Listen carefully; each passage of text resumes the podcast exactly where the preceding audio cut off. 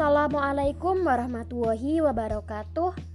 Berjumpa lagi bersama saya Hajar Darojah dengan NIM 1923016 dari program studi Ekonomi Pembangunan Universitas Jana Badra.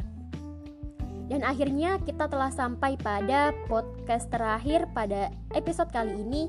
Tepatnya kita telah sampai pada soal nomor 7 yaitu soal terakhir ujian akhir semester perencanaan pembangunan dan dan mata kuliah ekonomi perencanaan pembangunan diampu oleh Dr. Ridwan Mangasengi SESHMM. Baik, langsung saja pada soal nomor 7 yaitu bagian A apa visi, misi, dan sasaran kamu pada lima tahun yang akan datang? Bagaimana cara kamu mencapainya? Bagian B, Sebutkan visi, misi, dan sasaran pembangunan di daerah asal kamu. Menurut pendapat kamu, apakah sudah sesuai dengan kriteria SMART? Mengapa? Jelaskan. Bagian C, apa yang dimaksud monitoring dan evaluasi pembangunan? Mengapa itu perlu? Jelaskan. Dan bagian D, jelaskan dengan baik mengenai gambar, visi, misi, sasaran, strategi, kebijakan, dan program. Yang pertama, visi saya adalah menjadikan kota Demak maju, lebih sejahtera, dan damai. Kemudian, misi saya adalah menyelenggarakan tata kelola pemerintahan yang baik, membangun prasarana dan sarana yang serasi dengan dinamika dan pertumbuhan kota. Selanjutnya, meningkatkan kehidupan sosial masyarakat melalui pendidikan, kesehatan, dan layanan sosial lainnya. Meningkatkan perekonomian melalui pengembangan usaha mikro, kecil, dan menengah.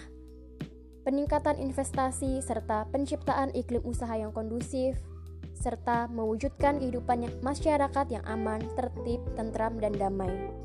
Dengan tujuan mewujudkan tata kelola pemerintahan yang baik, mewujudkan ketersediaan prasarana dan sarana kota yang merata bagi seluruh warga, mewujudkan kehidupan warga yang dinamis, inovatif, kreatif, dan berperan aktif dalam pembangunan, Selanjutnya, mewujudkan pemenuhan kehidupan dasar pendidikan dan kesehatan, memenuhi kebutuhan lapangan kerja dan kesempatan berusaha, dan mewujudkan kedisiplinan, ketertiban sosial, keteladanan, dan kehidupan beragama yang kondusif dan terpelihara. Adapun strateginya adalah menyusun alternatif pilihan langkah yang dinilai realistis dan dapat mencapai tujuan dan sasaran yang diterapkan Kemudian, menentukan faktor-faktor yang mempengaruhi keberhasilan dan ketidakberhasilan dalam mencapai tujuan dan sasaran yang ditetapkan untuk setiap langkah yang akan dipilih. Selanjutnya, melakukan evaluasi untuk menentukan langkah yang paling tepat antara lain menggunakan metode SWOT. Adapun untuk mencapai hal tersebut, dibutuhkan tata kelola kepemerintahan yang baik. Langkah selanjutnya adalah dengan cara melakukan pendataan yang pertama warga kurang mampu, kedua lansia dan ibu hamil. Kemudian melakukan peninjauan layanan pendidikan, kesehatan dan layanan sosial lainnya serta memberikan pendampingan bagi usaha mikro, kecil dan menengah. Dan langkah terakhir adalah dengan cara membuka investasi bagi setiap daerah-daerah maupun desa-desa.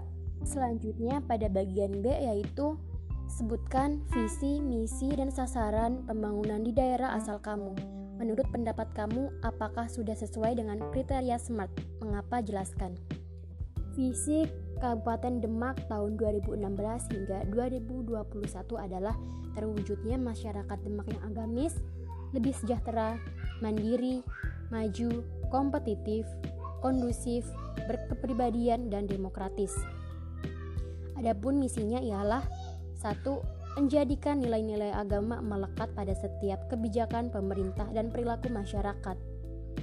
Yang kedua, mewujudkan tata kelola pemerintahan yang lebih bersih, efektif, efisien, dan akuntabel.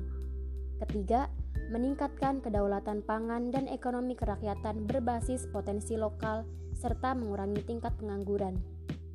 Keempat, mengakselerasikan pembangunan infrastruktur strategis, pembangunan kewilayahan, dan menyerasikan pembangunan antara kota dan desa.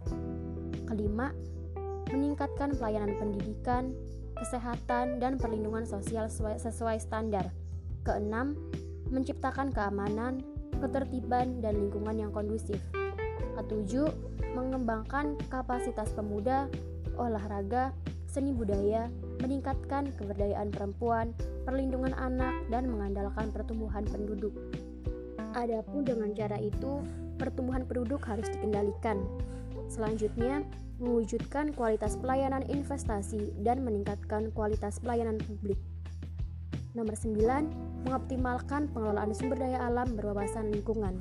Pun sasarannya ialah meningkatnya kualitas SDM aparatur, meningkatnya kualitas perencanaan, pengendalian dan evaluasi pelaksanaan program, kegiatan dan anggaran SKPD tersedianya data informasi statistik yang akurat dan update, meningkatnya kualitas pengawasan pelaksanaan pembangunan daerah, meningkatnya kinerja penyelenggaraan pemerintahan daerah, meningkatnya pendapatan dan kualitas pengelolaan keuangan daerah, meningkatnya kualitas pengelolaan kearsipan daerah, meningkatnya kualitas pelayanan kependudukan dan catatan sipil serta pengendalian kependudukan, meningkatkan kualitas pelayanan informasi, meningkatnya ketentraman, ketertiban, keamanan, dan kenyamanan lingkungan, menurunnya jumlah korban bencana, meningkatnya akses dan mutu pelayanan pendidikan bagi masyarakat, meningkatnya akses dan kualitas pelayanan kesehatan bagi masyarakat, meningkatnya kesejahteraan sosial bagi masyarakat melalui pemberian pelayanan, rehabilitasi sosial, jaminan sosial, pemberdayaan sosial, meningkatnya kapasitas koperasi, UKM, dan kelembagaan ekonomi perdesaan, meningkatnya produksi dan produktivitas pertanian atau perkebunan, meningkatnya kualitas pendidikan perempuan, meningkatnya perlindungan hukum terhadap perempuan dan anak, dan meningkatnya kualitas dan jangkauan layanan keluarga berencana. Dan menurut pendapat saya, Hal tersebut sudah sesuai dengan kriteria SMART sebab kebijakan tersebut relevan dengan kondisi masyarakat dan daerahnya.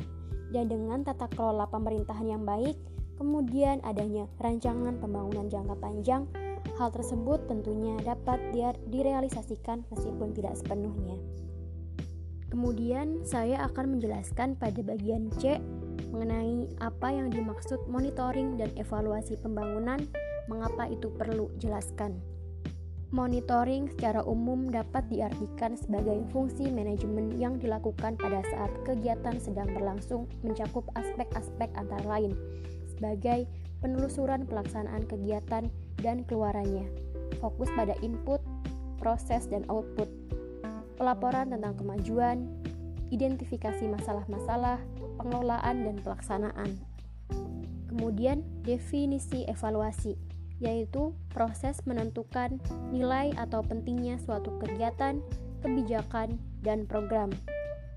Sebuah penilaian yang objektif dan sistematik terhadap sebuah intervensi yang direncanakan dan sedang berlangsung ataupun yang telah diselesaikan dengan tujuan mereview perkembangan atau progres, identifikasi masalah dalam perencanaan atau implementasi, membuat penyesuaian yang dapat membuat perbedaan membantu mengidentifikasi masalah dan penyebabnya, memberikan berbagai kemungkinan solusi dalam menyelesaikan masalah, kemudian memunculkan pertanyaan mengenai asumsi dan strategi, mencerminkan tujuan yang akan dicapai dan bagaimana mencapainya, memberikan informasi dan pengetahuan mendalam, dan meningkatkan kemungkinan dalam membuat perubahan pembangunan yang positif.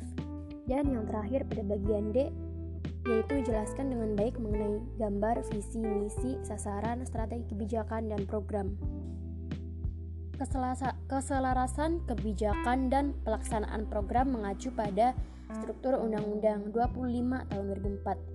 Yang pertama ada kinerja prima dengan visi, misi, sasaran, strategi, kebijakan, dan program. Kemudian hal-hal yang membuat kebingungan ialah misi, strategi, sasaran, kebijakan, serta program, dan hal-hal yang membuat frustasi ialah visi, sasaran, strategi, kebijakan, program. Kemudian hal yang tidak terarah adalah visi, misi, strategi, kebijakan, program, dan tidak efektif adalah visi, misi, sasaran, kebijakan, serta program. Adapun hal yang salah langkah adalah visi, misi, sasaran, strategi, program, dan hal yang tidak efisien adalah visi, misi, sasaran, strategi, dan kebijakan.